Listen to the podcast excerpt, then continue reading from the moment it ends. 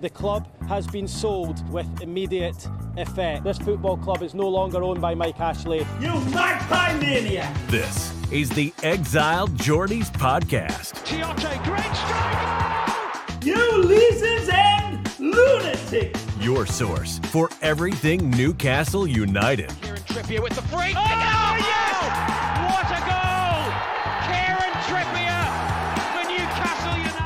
I will love it if we beat them. Love it. You St. James's Park barking spot! Now, here are your hosts Alex, Morgan, Adam, and Brad.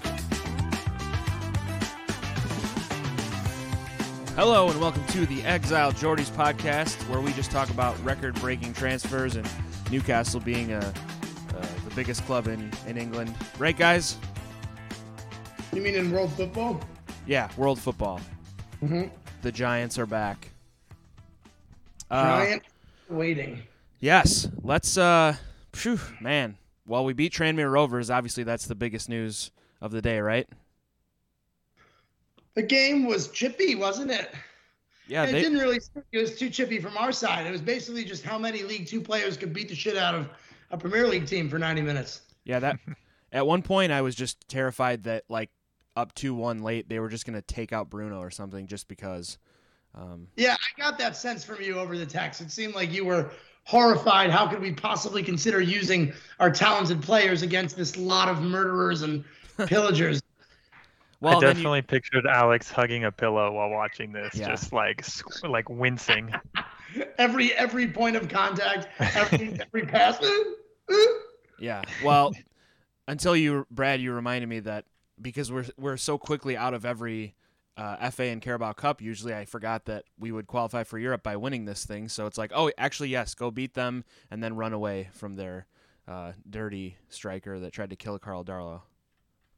I mean, Brad, and even if Europa League wasn't in contention, which obviously it's very important, and like to make we, we talked about this, but you know, you qualify for Europe and it opens up a whole se- sector of players who wouldn't otherwise consider making a move to your team that year. Like we're we are really starved for silverware.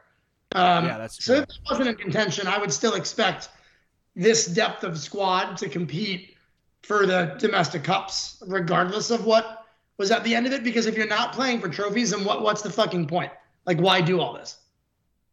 especially this year too. I mean, there, there's a good chance they're not going to finish, you know, top five. We talked about top six, Yep. but you know, I think the the Carabao Cup, fuck, even the FA Cup, you know, go go for both of those. Go Mhm. for it. Why not? You know, it, it's they're they're they're spending money. They're they're making moves. They're playing really well. These are the matches that you want them to show that fight that just hasn't been there the last decade and a half.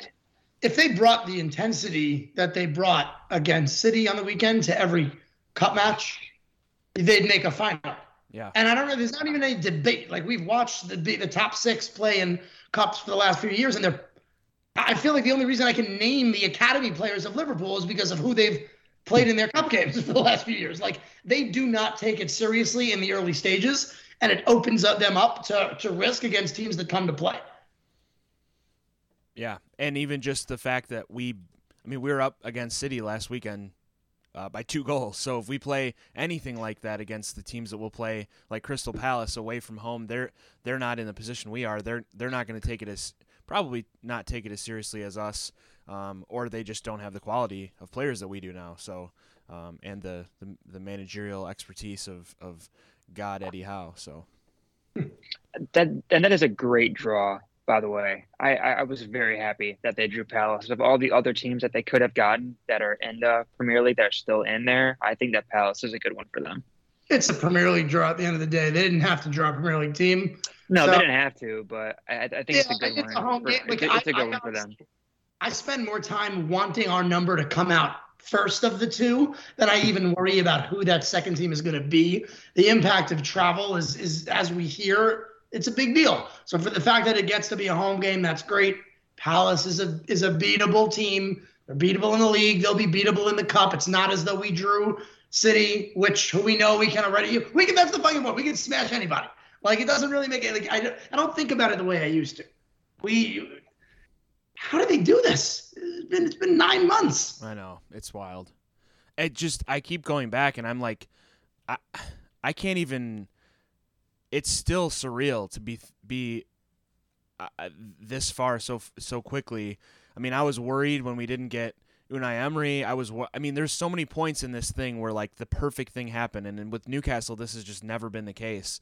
Uh, every single time we've done anything halfway correct, someone at the club, whether the owner or like a Lee Charnley, has just, you know, done something completely terrible next, or or uh, uh, even a lack of any action, and just let the club disintegrate.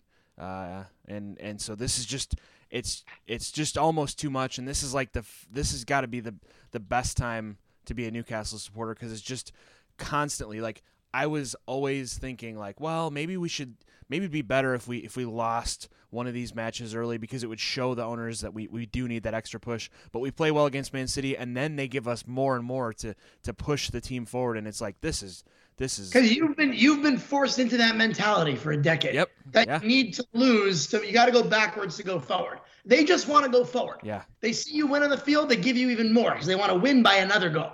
It's it's just it's night and day, and you know I don't know. We're all we should all be very thankful. It's fucking so cool. We were we were talking we were texting the other day about we've gone from thinking like a top eight finish would make us happy, top nine finish to like I I really struggle to understand who's supposed to finish above us outside the top, obviously five or six. Yeah. How is this? I mean, it's just unbelievable. Like we are, we look because you watch other games, you know, and I just don't think that anyone other than the dominating teams are going to be able to cope with what we have in midfield, and that's before this new signing. And it looks like they're hungry for more. It can't. It couldn't have happened without both things happening, right? Like the players that came in were huge. But if the players came in and they came in under Bruce's system, this doesn't occur. No way. Because the only way they've been able to play with that level, it's all about the work rate. Because mm-hmm. what we're getting out of the players who were there before is we weren't getting it because there was no work rate, there was no fitness. So they just made every right call. And I remember there were so many articles, so many pundits saying they don't know what they're doing. They bought a football club with no prior knowledge of how to run one. Staveley is unproven. She has no history in actually, you know, being the the, the figurehead um, and making decisions. Uh, fucking eat crow, eat magpie. yeah, I mean, and it's crazy because there's again, we we we're not in the streets of Newcastle talking with with uh, regular people that aren't on Twitter, but like there's always been, well, they're not doing this. Well, they're not doing that. Well, that that why are they bringing in all these people for the in, you know the hierarchy of the club, but they're not bringing in the players that we need. And then now you look at the whole, and it's always been we're not just going to bring in a player just to bring in a player. It's oh, and even the way that Eddie Howe talks about the recruitment and, and the players that need to fit this this system. It's been, I mean, uh, I mean maybe you could say the Chris Wood move wasn't ideal looking back, but it was needed at the time. And based on release clauses and trying to do business in January and the amount of money that obviously they've been able to spend since then, I don't think they've made a, a an incorrect move yet. I mean, if you it, it, Darren Eales, uh, the the chairman of PIF, that's the chairman of Newcastle, um, down to Eddie Howe and his his coaching staff, and every recruitment, Sven Botman and Bruno and and now Isak, it's just wild. I forgot what we were even here to talk about. Yeah, I'm we were. well, so any any any of the other. Tranmere, yeah, I mean they were dirty. We beat them, and it's one of those games that uh, I believe it was Adam who said it. If we had played this under Bruce, we would have lost. Yeah, I mean, another thing. I mean, you would. maybe it wasn't Adam. I don't know who said it, but somebody. I was like, was that me? You said the problem is this: I see AP a fucking KP. I don't know yeah. which of the two you is who on my phone. So I see the text. I just assume it's one of you. I clearly attributed it to the wrong person. But we wouldn't have won that game under Steve Bruce. We would have right. collapsed. Yep. Yeah, another point. I mean, to to your point about who's going to finish above us, six of last year's top ten finishers are now in the bottom ten after like very slow starts. So we already kind of got like a head start. We drew City, and and I mean, that's a game that most of those teams are going to lose.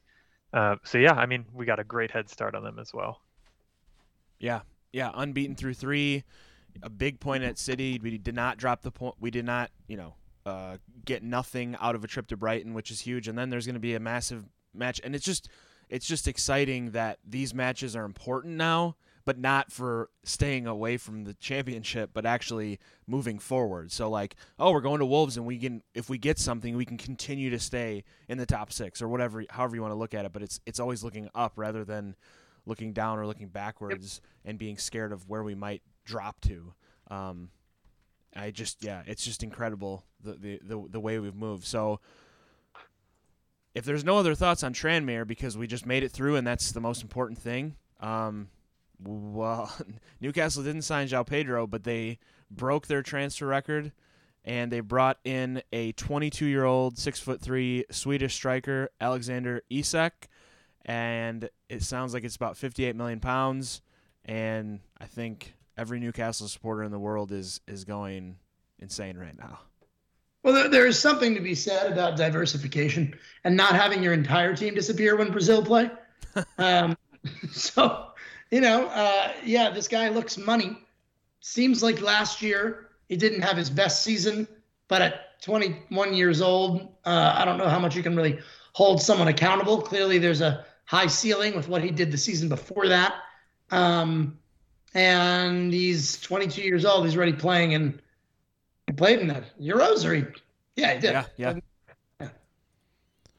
Yeah, yeah. So quick, quick. Like uh, I have a scouting report based on my expertise from YouTube, and I also have his. So basically, um, he he pl- he scored seven goals in the 2019-20 Copa del Rey, two in the round of 16, and two ag- against Real Madrid in the quarterfinals the next season. And I was kind of looking at how many matches he started because there's all these goal goal numbers, but it's hard to tell if I mean the first season he was in La Liga, he started 14 games and scored nine times. So that I mean that's a pretty good ratio. If somebody comes on the 65th minute and doesn't score, I don't think that's a, a, a terribly negative reflection on them, especially depending on what the the match looks like. The next season, obviously 30 La Liga starts, 17 goals. Um, last season, not as not as high on the uh, uh, on on the, the, the score sheet. Six goals in 26 starts, but he did score three goals in five Europa League starts. Um, scored against Barca this weekend. Um, I think he has nine goals for Sweden, so he's played internationally, um, and now he's an NUFC player. Looking at at the player from a high level, I mean, the first thing that stands out, I mean, this dude's very tall. He's not a, a hulking player, but but his technical ability for a player of his stature is something that you might not expect. Uh, his balance is wonderful. Um, he can continue and finish dribbles that I mean he takes on defenders that you don't see from players his size. I mean you see a, a player as tall as Chris Wood, you just expect him to, to fumble over the ball, but but Isak t- takes on defenders and, and, and skins them regularly. Um, uh, you know his quickness and his dribbling ability. These bigger defenders can't just bully him up because he's so technical with the ball at his feet. He can easily draw a foul. Um, and he's constantly picking the ball up around the 18 yard box where he's he's extremely dangerous. Um, and he and even comes back and, and takes the ball off of midfielders at times and um, and it depends. We've seen some defensive statistics on him that that aren't maybe the work rate isn't as as high as as a Callum Wilson as a number nine, but we'll see how he fits into Eddie Howe's system. I'm sure uh, with the correct training and and um, and fitness, he'll be able to do that. But I think you know one of the biggest things about him is he's just so quick. Um, you know, when turning off that last defender's shoulder, he's big enough to kind of get a quick touch and, and just burn the defender uh, in on the box. And then it seems like his right foot, I mean, he's curling balls in lethally, um, and he's got a, a, really good shot.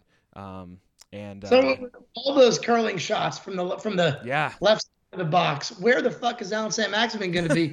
he's, he's, he's, he's banging into each other. I couldn't help but think that as I was watching his yeah, highlights. that was like a picturesque ASM familiar. shot. Except it goes in the goal. Barring that one uh what was who was that goal against the ASM 3-2 in the cup? Who the fuck was that? Uh, I don't remember. You guys remember? I can't for the life of me remember who it was, but the it was like I was can it picture like, the goal. No idea. Yeah. I don't know. I'm looking it up now. Yeah. Yeah. So let's well let's do this while Brad's looking that up. I've got some questions based on this signing because it's it's massive. Um, So let's start with this one. So I'll just throw this over to Adam. I haven't heard from you in a while. We've been ch- talking too much. Um, so Alexander Isak, he's the 23rd. I mean, from what I could tell, he's about the 23rd largest signing of all time in England. He obviously shatters the Magpies' former record signing. Where does this signing put Newcastle? As we were just talking about, I mean, they're we're trying to figure out who's who's really going to compete with them. But where does this, uh, where does this, Oxford? Where, where does this signing put Newcastle in terms of the English hierarchy? Are they nipping at the heels of Spurs? Uh, From from your perspective, you might be able to tell us that. And are they bigger than the West Ham's, Wolves, and Villas by a significant margin at this point? I think that they're showing a lot. They're showing a lot of progress. Newcastle is. They're they're they're showing a lot of ambition, especially now with this new ownership. I and I said this before in, in, in the group chat. Regardless of who or like what team is involved, I am always very hesitant to label a 22 year old as like a marquee game changing signing. I think Isak is good. I think he'll be good, but those players are still so young. They're still maturing. They're, they're still developing.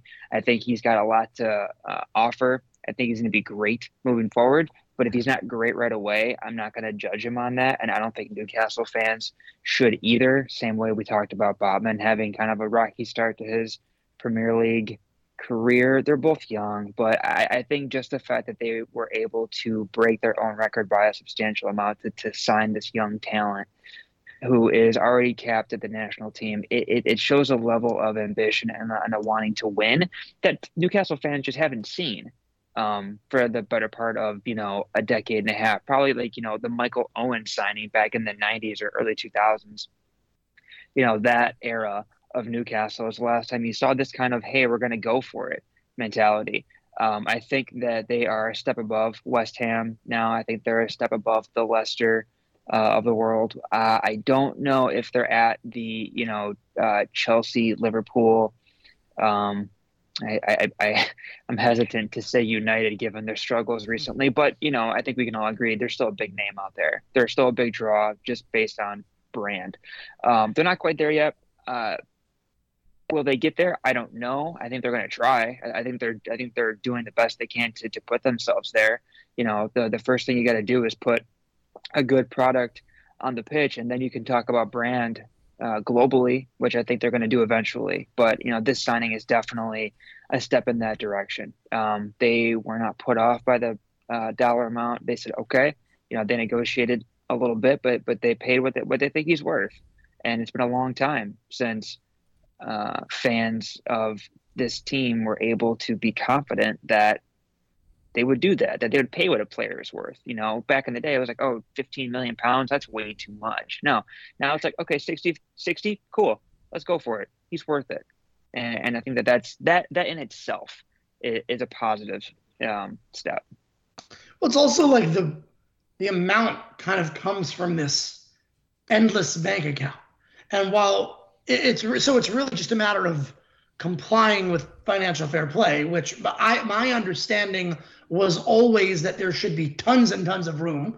And then people got all bent out of shape about it. But then only recently I saw an article indicating what what we first thought that like that was the only good thing that Ashley did was not plunge the club into debt. He left it in good standing, and I'm sure that was a component that factored into why we would be an attractive proposition to to an owner with a kind of really deep pockets. And so an extra 10 million on a on a signing, an extra 15 million. Clearly, they don't want to be had. But when there's something that they feel passionate about and they think is going to contribute to the project in the long term, it doesn't seem like they're afraid to cough up the extra, you know, extra buck um, because it's not going to result in the club being in debt by a certain amount. It's not like that anymore. So it kind of doesn't really matter to us as long as we play by the rules um, and figure out how to make them work for us. Yeah, and I think what they're doing, and they're doing well, is that with the like with this signing, with the Botman signing, and a few others, it, to me, it looks like they're they're they're paying for future performance, not paying a player based on what he did in the past, which is what a lot of teams do, not just in this sport, but in almost every sport. Contracts are so high for players because oh, for the past ten years you did this. Okay, fine, but these young players are going to have great careers and we're paying for that now we being you know newcastle and the fans like we're, we're, we're, we're paying so much now because we think this guy's going to be great and we want to lock him up for five, six years. And I think that's the way to do it. That's the smart way to do it. And you know, people can give Newcastle shit off for all this oil money, but they're not spending like that. I mean, they didn't pay a hundred million for Haaland. They didn't pay ninety million for for Grealish. They're not signing, you know, Salah to a, a multi um, a million dollar extension, things like that. You know, they're they're being smart. They have money to spend, but they're not flashing it the way well, that see, people that, of that other teams want us to spent, think they are. That yeah. money they spent on Haaland, that City spent on Haaland, though, it's like they spent that money on the final product of a player that everybody knows is a is gonna is, is a hero and will be more of a hero. But they did it at, at a time where he's like the last piece of the puzzle, mm-hmm.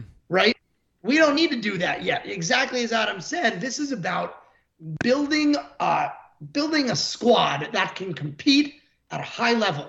It doesn't require, and we keep calling him uh, Isak a marquee signing. He is, but to me, there's two different meanings of that. Yeah. It's not the guy who's the he's the star of the world right now. It's not the Mbappe. It's not the Haaland. It's the you spend a good amount of money on a player who clearly has his entire future in front of him.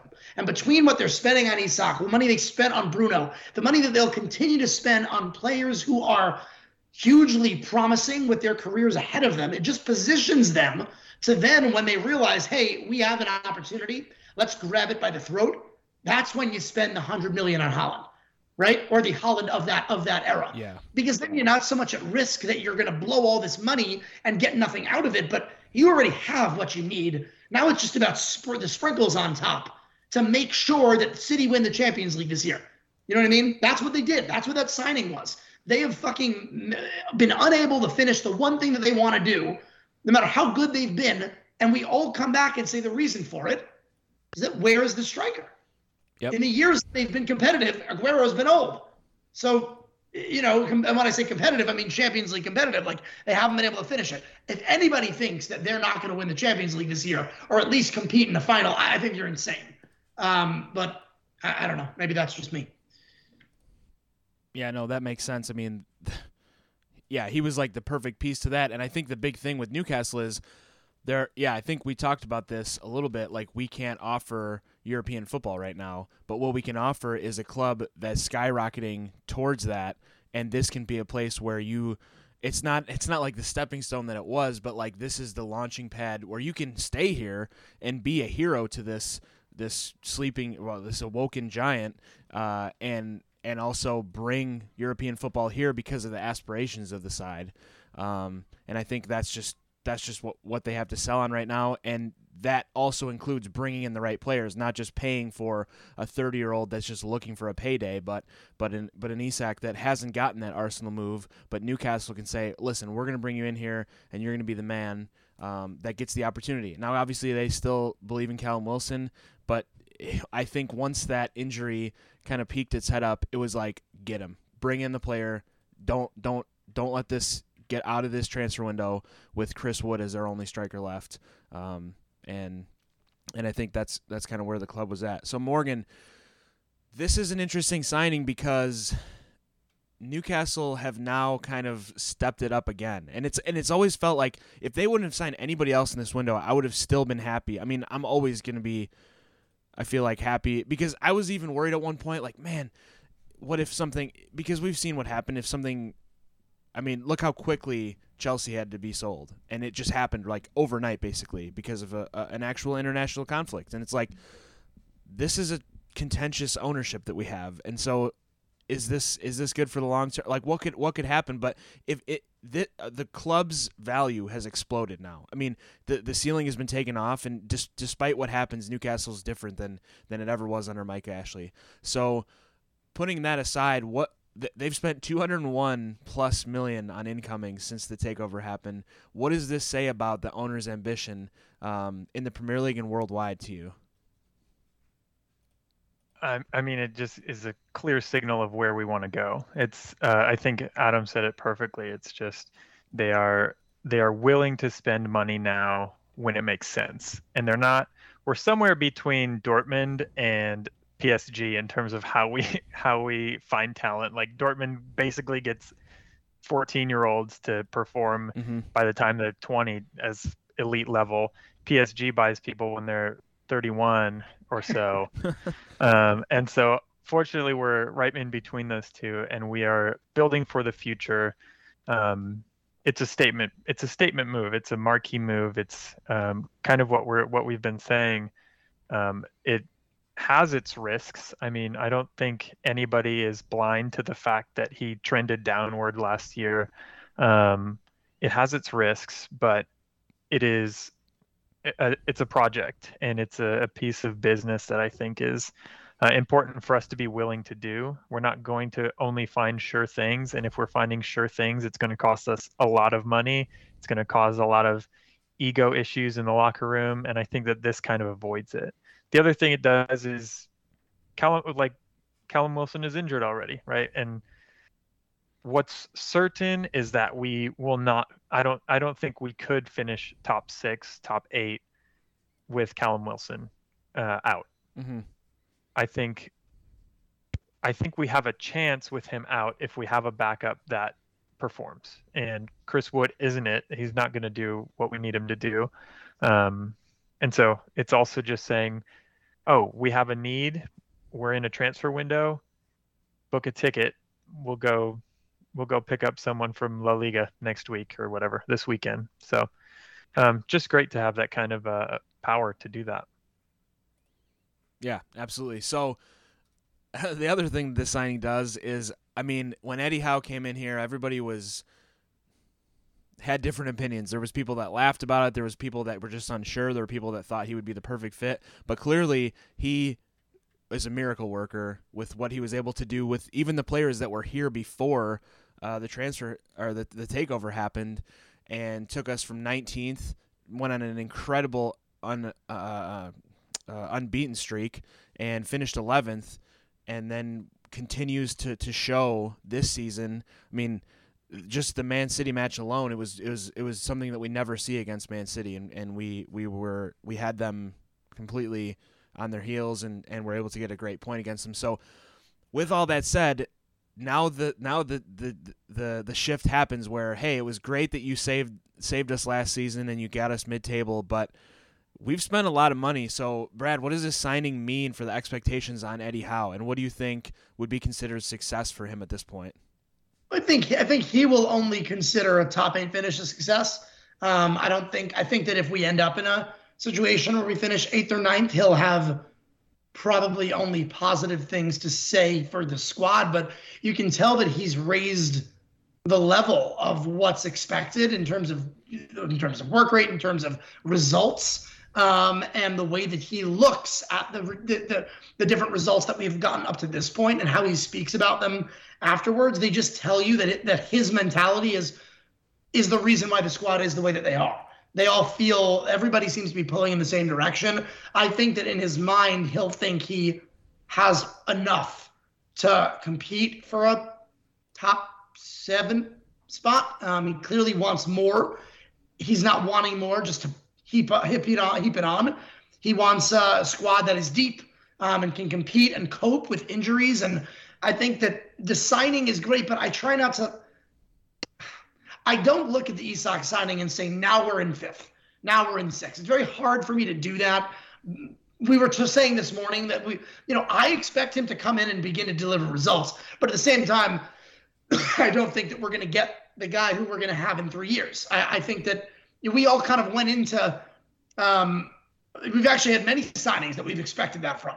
It goes dates back as far as Mitrovic um, to our expectations of, of Joe Willock in a season where we were really struggling, right? Like we have signed youth and then expected them to perform at the levels of not youth. Um, and mm-hmm. as Morgan said, we're building for the future. This is a signing. It's a sign of intent that they want to be competitive. What I can tell you without the signing alone, but watching the team, looking at results, I think that they will feel that sixth is well within their grasp because of how competitive they are every time they go out and play the Brighton match is one that I think we're all so willing to look at in a light of we didn't score a goal against Brighton, but we just scored three against City. So we went away to a hostile environment against a team that's up and coming, got a result, then got one that nobody expected. Um, and if you had asked me prior to the season, what would we have from City, Brighton, Nottingham Forest, I would have told you three points. we have five. So, you know, I, I mean, I look at every home game against a non-top 16. We're going to get what, 13 of those. I think we're going to win every single one of them. There's 39 points right there. Teams capable of winning. I mean, do I actually think that? No, but you know what I mean. Like on on the whole, like I think that we're gonna we're gonna average over two points in those games. I think that we've sh- the team they, they are clearly able to go away and get results. We saw it at the end of last year. Um, we saw it really in the entire last half of the season, and they're better than they were before. Um, and we now know that those top six games really aren't a free hit anymore. They're actually a game where we're expected to compete. Yeah. So it doesn't take 70 points to finish in the top six. It, it only takes 50 something. So we're going to do that. I, I, mean, I just, they're too good. They're, they're too good. Without a major injury to Bruno um, or, or, to, or to one of our key players, I think, do I think we could cope with losing Joelinton? No. I think we would end up finishing in 13th, 12th or 13th, because I think he makes that big of a difference. Um, but other than our mid, th- those two in our midfield, um, I, I, have no reason to believe that Eddie Howe won't look at this and, and in his head think we should be sixth and out loud anything or to the you know to the public anything above eight will or uh, including eight will he will deem a success and an improvement over last season. All he wants to see is that they get better every year. Yeah, I think that's a good point, and I think I'm even was thinking about when when Sheer uh Sheer when Alan Pardew was the manager, it was like exp- like the the top expectation or goal was top 8 in a cup run. I'm like if that was if that was even a pipe dream under Pardew, it should definitely be understandable. I mean, I was even looking back, and I feel like you know Eddie Howe. Yeah, he was at Bournemouth for a while. He managed like 550 matches uh, between Bournemouth and Burnley and back at Bournemouth. I mean, he, he he he's seen a lot of stuff. It took a lot of time off. I'm pretty sure he's like the best England uh, coach right now. I mean, I, I, he's he's and so I look at the, the the fixtures coming up starting in September. We got Palace, West Ham, Bournemouth, Fulham, and Brentford. Those are five that I think we should 100% be favored in basically all of those. So, I mean, across this next, the first 10 matches of the season, we should be firmly within the top six, I feel like. And then from there, it's like the players have the confidence. They're, if they're fit, I mean, I don't see why not. And and there's still time, and it just sounds crazy, but there's still time to maybe get a Conor Gallagher on loan or something like that. Just just one more midfield option just to bolster the side and just say, all right, here we go. Let's we've given you everything you need. Uh, go out and go out and, and finish the best you can.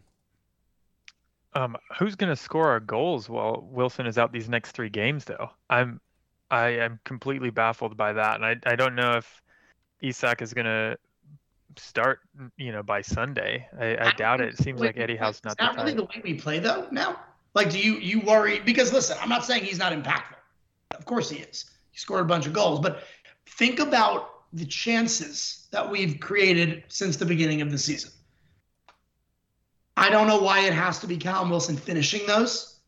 Um, no, it's, danger, it's more, danger from Almiron, danger from AS. Yeah, I don't think it's about Wilson finishing them. I think it's just about his presence on the pitch. I think that's kind of what Morgan was talking about. Is like I don't think we can rely on Wilson to score 20 plus goals a season, but having him out there creates a different dynamic for the opposing defense. So maybe that could be um, where the question is. But I mean, to answer that, I mean, I think we all saw that Almiron can score with his chest. So I think you know he's the he's the bona fide goal scorer moving forward. Clearly, I just I'm thinking about like, all right, Wilson's finished off a couple of chances this year, and it's funny because when you think back to when we first signed him, a lot of what people said was that he's not the guy who he's not he's not necessarily clinical. It'll take a few chances for him to convert one. He'll get the opportunities but he's not going to convert everyone. Tell you the truth, I think we've basically seen the opposite from him.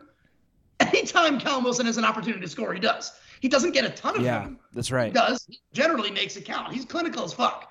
So when I think about his impact on the field, what what has what what he's been so good at, and it was in that graphic that you sent earlier, is the defensive work rate. He is Harry. He harries the defense. He every ball he's charging down. And while I'm not saying that that's simply replaceable, I think that what he's been really good at is contributing to a team mentality of force turnovers, force mistakes from a defense. And that's the beauty of what Eddie Howe has brought into our team, which seems to be ingrained in everybody and is now ingrained in St. Maximin. Who the fuck did that happen? Mm-hmm. I don't know. They all want the ball back. So while Wilson has a particular trait in he's really able to turn a little into a lot, especially in with half chances, which we've already seen a few times. Um, he, there are there is there is ample room for somebody to come in. If we didn't sign Isak, and I was told that Chris Wood would be the one starting, would I tell you that he'd score this weekend? Probably not. But it doesn't mean that I don't think that he can't make an impact on the field. I still think we saw an impact from him last year, and it was all marred by the fact that he was missing wide open headers when we expect a guy of his stature and a pedigree to mm-hmm. convert them. So all of that aside, he was he made an impact. We were really strong last year um, as a as a as a team with him on the pitch, despite the fact that he didn't do anything. Losing Wilson is a bummer but we are not going to be less competitive without him. We're just going to need to be a little bit more creative with with who's making it count. I think that ASM, if he can do anything like he did this last weekend, I know consistency has been an issue for him, but you got to imagine he's going to try and build on that. Mm-hmm. He must love the attention that he's been getting. Um, and as positive as Almiron feels and our unbelievable midfield, we're going to get, there are going to be opportunities in front of goal. Against Wolves? Of fucking course there are. Meanwhile, they don't have, they don't have Jimenez. He's not playing in this game they're who who the hell is on that team? Podence? Like I nobody who scares and, me besides maybe Pedro Neto because he's quick. And he's um, and he's being linked to Arsenal right now. I don't right, even know what's going to happen right, there. No, he'll even right exactly. Um, yeah, I, I don't. Yeah. I was actually saying to Alex earlier this week that I'm not scared of Wolves at all. I think at this point they are scary in name only, but then when you actually see them play, it, it's not the same Wolves that you have in your mind. Like it, they're they're a very beatable team, especially the Newcastle have been playing, the way that they played again. If if they play the way they played against City, I know we're not. I know this is like a prediction um, segment right now, but if they play the way they played against City, I mean they can put up four goals against Wolves. And that's like, the thing. Like, I think you're right. And the thing is that and and Morgan, I I I do get what because there's a lot of matches where like even last season we went on that big unbeaten run from like December to March, but I was still like, this doesn't seem sustainable. We're winning a lot of one nils and, and two nils where it's like, uh, like the I think Shelvey scored that late goal. It was like a free kick. He, he snuck it by uh, Mes- Meslier. Um, is that the dude's name? The goalkeeper from Leeds. Um, and it was just one where it was like, I don't feel like this is like the most consistent goal scorer. It was just very opportunistic. Um, but we were clearly lacking like that striker that could just put away sure chances, um, and that just that just worries me a little bit because they're if this if this coming week Almiron skies that opportunity and Chris Wood puts a header wide and Botman puts one over the net, it's like, all right, somebody's gonna have to finish, and it can't always be a Kieran Trippier free kick or Bruno back heel, and and I don't want to lean, lean on Joelinton to be the one to, to put it in the net, you know. But doesn't it yeah. give you some confidence that everything you just mentioned were examples of this team getting it done when they otherwise you wouldn't have otherwise thought that they would? Because the examples are more than the non-examples. Like they just find a way now. If they find a way to make it happen. Yeah. I mean and, and if that's the way it has to be that's fine. And and uh, I, I wonder it just i just saw a tweet from uh, keith or one of the one of the all star uh, uh, journalist covering Newcastle. It sounds like they got the paperwork in on time, so Isak should be available this weekend, which is huge. Even just even if, if he's a sub, whatever whatever Eddie decides to do with him, I'm, i trust him at this point, obviously. But um, but but that being said. Um, where does and we don't obviously we don't know everything here. Uh, it, we barely have watched the player play. Um, but what what do you think the the the fit is will he play with Callum Wilson um, when Wilson's healthy? Do they do they form some sort of because they're obviously different players? Do they f- form some sort of striking partnership, or or what does that look like to you guys?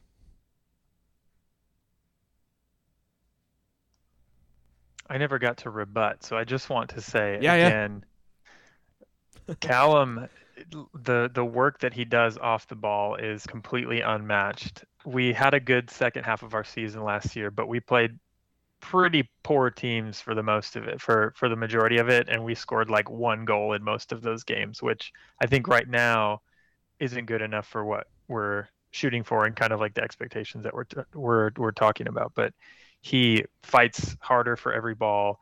He holds up play way better. Um, I don't know. Is there's just something about him being on the pitch that I think makes everyone else a little bit better too.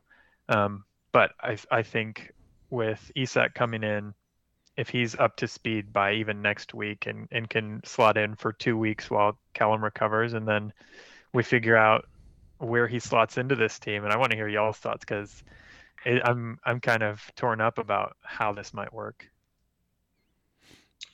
Everything we've heard about him is that him and Callum Wilson have some things in common, but they also have some things very complementary to one another, right? Like you'd think that the six-three striker would be a go get the ball out of the sky and hold up play, and it doesn't sound like that's his style at all. Um, if anything, he's making runs off the ball and coming onto it, and Callum Wilson suits that kind of perfectly um, because he's so strong in his hold-up game.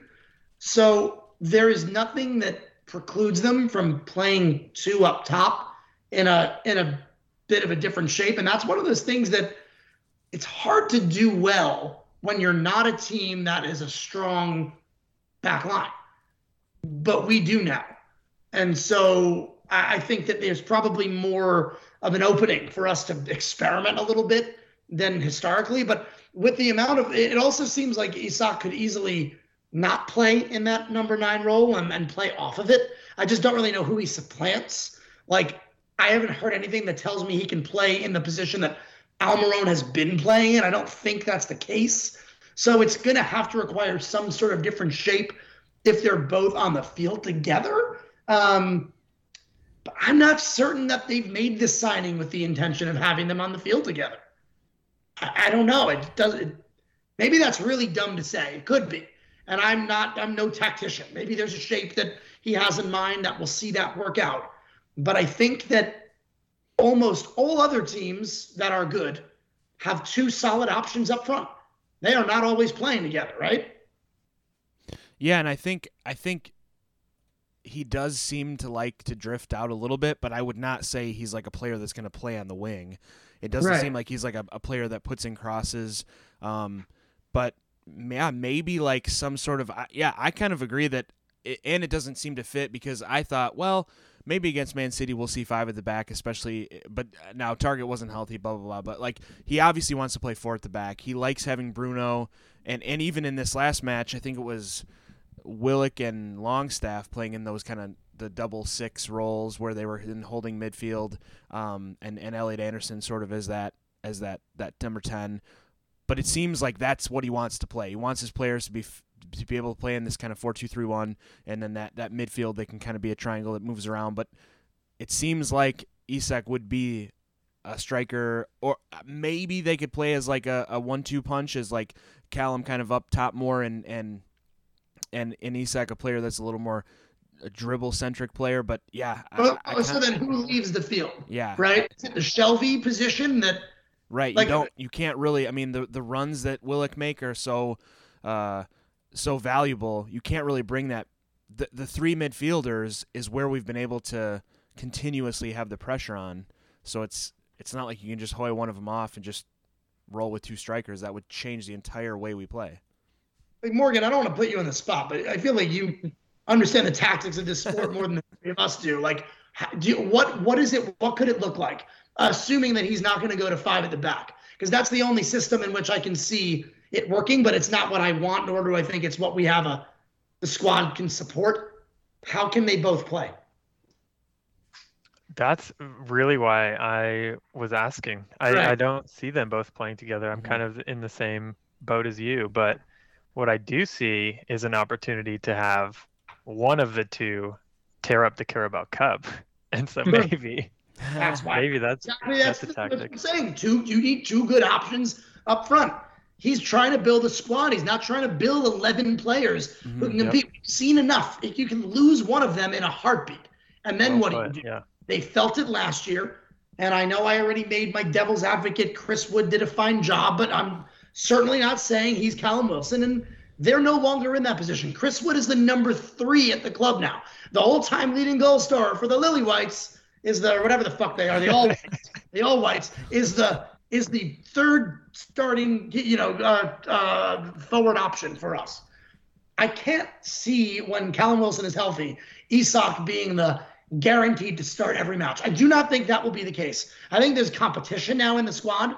Um, and I doubt that Callum was ever really worried that he'd lose his role to Chris Wood when he's healthy, but I think he will now. I think he'll think I had better perform or there's somebody waiting right behind me. I think he is going to need to put on a lot of weight as well. I don't hmm. think that it, with his size, he's going to be able to play the way that he did in La Liga. Not that it's like a bad league; it's just different style, different body types. Yeah, very. Uh, I think I think he'll hopefully start to look a little bit more like Wilson um, by the end of the the season. Maybe not, but I think that he will put on a little bit more mass. If he looks like Callum Wilson at the end of the season, I have to wonder are they checking him for PEDs? just a little more mass. But I do think I that was the one thing I was initially like, man, I don't know how he's going to hold up, but I think he's so skilled. It's not like, you know, I mean, he could be Peter Crouch, but like there's he's not going to be uh, uh, players just can't bully him because he could just turn him inside out and and and rinse him because he's just so good with the ball at his feet. It seems harder to give the the the crappy referee treatment to a starting to a center forward than than to give it to players on the wing. I don't know if you guys have ever felt similarly, but I find that it's those flashy wingers who are too often getting screwed over by the referees because of all the dribbling and start stop and everything and that is what ASM is and it's why he so often gets screwed over he's also now developing a little bit of a penchant for you know, diving, yeah. for lack of a better word, um, which isn't great. I don't think there are many refs who go into into into a relationship with a player on a bad note. Maybe that's not true, but I'd like to be the optimist here. And I think that the sort of leggy um, f- figure that that Isak will bring, it, it's almost like it's easier to see. Like, do you remember? Like, it's almost like watching um, Oh, oh, god damn it! I had such a good example in in my mind. It's like watching Fabi, like a Fabinho type of player who's just this sort of lanky, like you remember, like like the like the, the rich rich man's Mo Diamé, right? Like never really looks like he's moving too fast, but the legs are so long that he's actually covering the same amount of ground as you know Saint Maximin, who's like flying, but he's five seven, and so he's just simply not going that that far that quickly. Like I think that the, the refs literally are going to see fouls more easily on Isak than they do on um, on, on ASM, both because of body type and where they're located on the pitch. It's often that you've got a referee who is kind of trying to call the foul, but also relying on the linesman to call the foul because the linesman was nearer and maybe had a better view. That's never going to happen in the center of the pitch. It's really all about the the referee running around the field in the center. So it's going to be on them to to make those decisions, and I have a feeling that that's what will make him threatening is that he just looks like a player who gets away um, and it's hard to get the ball off. You know, everything we saw in the stats said that. And I will happily take two or three more free kick opportunities in front of goal um, per game. You know, I mean, it tends to work out in our favor. For sure. Yeah. So, I mean, it's obviously a massive signing. Even even though, like Adam said, it's not it's not you know the the the guy that's going to come in and immediately score 15 goals probably, but um, but it's a statement of intent, and we're super excited to see him play, and uh, super excited with the direction of the club. Obviously, um, when we couldn't even bring in players on loan last season. Bruno, Bruno making passes to him. Whew, yeah, Fifteen's yeah. not out of out of the question. Yeah, I don't think. Yeah, I don't. I don't see. I also think like there are gonna like. Remember we were talking last year. What was it like? There were a few teams that we like battered. Uh, I don't remember who they were. Maybe Leeds was. I, I don't know. And we were like, how long has it been since we've just like really stuck it to a team? It felt like there were a few years there where the wins that we got, we got very, we were very close. They could have gone either way. We lost every other game. Um, and yet, even last year, as solid of an end to the season as we had because we didn't have Callum Wilson and I felt like we were just getting through on spirit and effort. There weren't enough blowouts. But I think that we finally have a team that is going to show up maybe seven or eight times this year and simply be more up for it. And, and the, the difference, the levels are going to be different. And so we're going to see like more chunk goal scoring than than I think we have for the last few years. It's like I, literally there's been what one hat trick by Newcastle in the last five years, and then Ayoze left. Like, yeah, I, I mean, it's that's the sort of thing that I think is going to happen this season more than we've seen in a while. Just a hunch. Yeah, I think so, and and I think especially with Isak coming from Sociedad, maybe maybe it was just a time for a change of scenery and kind of I think there was obviously interest from Arsenal at one point talking about the release clause being 90 mil. That seems a bit high, um, but for the right side to, to to go get him, bring him into this new challenge. I mean that's that's the goal for these players is to play in Europe and to play for for a, a team that's competing for the top six. And they finished top five uh, in La Liga, but I think it's just maybe maybe maybe a case where he's ready for that next move, um, and this certainly could be it. And he could certainly just flip a switch just as quick and, and, and really be a competitor and, and a and a and a player that's a difference maker right away. So. Yeah, it's gonna be good. Well, what do we think? It seems like they're done, right? Are they done, or are we, we going to get a couple more times? I thought maybe one on loan. I don't know if they're going to splash much more cash now, but I mean we've been proven wrong before. But I don't know. What do you guys think? I think there will be a midfield signing. Okay. Okay. Okay. I yeah. There's Uh, this if- uh, Alvarez rumor that they're going in for one final bid at forty million. Are they really? It's a lot. I mean, Ajax. Yeah, that's good. They were they're, they're good. He's clear. I think it's a different position, right? But it's you know before the Liverpool game, Lisandro Martinez was literally like becoming the laughing stock of the league after after two games. Yeah. But um, it's a different, uh, very different role, and you know he's not. A, Edson Alvarez wouldn't be joining a joke team.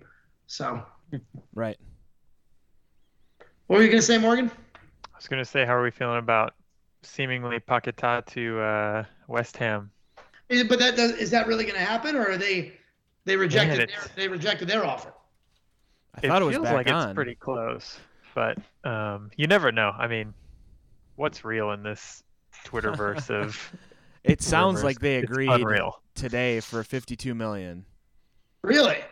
It sounds like a verbal agreement was made, but you never know. But yeah, that I don't know. Maybe I'm wrong, but it just seemed like it was such a perfect like from the media and from the fans it seemed like perfect but it just seemed like newcastle if they wanted to do it they could have but they just didn't for whatever reason they did not feel like that was the right move i don't know maybe i'm wrong and maybe they didn't value him where they wanted uh I didn't, I didn't see that news until now, but that does look done. That looks Mark like your mark your calendars for September 11th, where we would play them and see the Brazilians. yeah Uh, battle go head to head.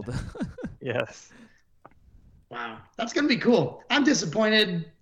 I mean, it would have been uh, wonderful to see the three I of know them that maybe that's such the fan take, but I even still, I think that would have been so cool. yeah But at the same time, like here, there is a good, there is a component to this that I don't think any of us are really considering. Is that now Bruno's best friend is in the country, so he may not be playing for us. Hmm. But this is a guy who, what, a few weeks ago, Real Madrid were saying that he was the ideal replacement for Casemiro. So now his best friend is here. Uh, That, that, that helps. Not that I was worried about him leaving, but I want him playing at our club. I want him to be a fucking folklore Geordie hero for, you know, next, like, which he's well on his way to already. right yep Um, and so, yeah, I don't know. That's that's not a bad thing at all. Yeah, that's that. Yeah, that's fair. If if they bring all the Brazilians to the Premier League, he's gonna go nowhere. Why would I go to Re- Why would I go to Spain? I can play here and beat all my friends, and Joelinton can take them out, and then I can score goals. It's gonna be And then I wonderful. can dump their water bottles out. Yes. Well, what are we thinking about Wolves at the weekend then? Does this change anything? I mean, I was worried if Callum Wilson was going to be out, but now we just we just have the the the next Zlatan, so it's fine. Man, I got I got a lot to live up to this week, don't I? Yeah, you just can you just tell us exactly what's going to happen? Yes, please turn off your sound if you uh, do not want spoilers for this weekend's game. Unbelievable. Unbelievable stuff. Um, I mean, honestly, I think we win this one also. I think we're going to win 2 1. Um, no, you know what? I actually think we're just going to win 2 nothing. I don't know why they, they're not going to score. it's just going to be we win 2 nothing. Um, and both uh, early goal for Almiron and a late goal for Allan Saint-Maximin is going to get on the get on the score sheet moments before he's replaced. So score predictions are one thing, but player scoring, I absolutely am terrible at. But I also th- I was going to say two 0 um, be- before you changed, so I don't want to seem like I'm piggybacking off of that, but that legitimately was going to be my prediction. Uh, two nothing. I have no clue who's going to score and when, but if I had to throw a guess out there, so I can look back later and be shameful or you know gloat a little bit, uh, I'll say Almiron scores two, and I'm going to say that next score is going to be I don't even know. I'm going to say Trippier again, just because I have like consistency, but both second half goals. I think halftime is no no. Hmm. Okay. I, I I don't know. I'm feeling kind of not great about not having our striker. I think it's gonna be. I think we're gonna draw to Wolves. I think I'm thinking one-one. Um, they. I was just checking. They've actually won the possession game in their last three games, which you know isn't saying much against uh, who they played like Fulham, but it says a little bit more uh, against like Tottenham and whatnot. Um, I don't think that they are as bad as they may have seemed. Uh, and I think that we are going to be significantly worse than we normally are, just without any sort of guiding light at the front. So let's just say 1 1. I hope I'm wrong. I hope we do smash them, but uh, I'm going to say 1 1. Morgan's the only one with any actual logic. we're just like, no, we're we're, we're gonna win. Uh, and they haven't scored in their last 100, 264 minutes of, of Premier League uh, minutes. So they, they they have been, they haven't scored since the sixth minute of the first game. So let's keep what, it what, that way. What's that plus 90 in stoppage time? yeah, let me look up the matches. That's Um, what we're going.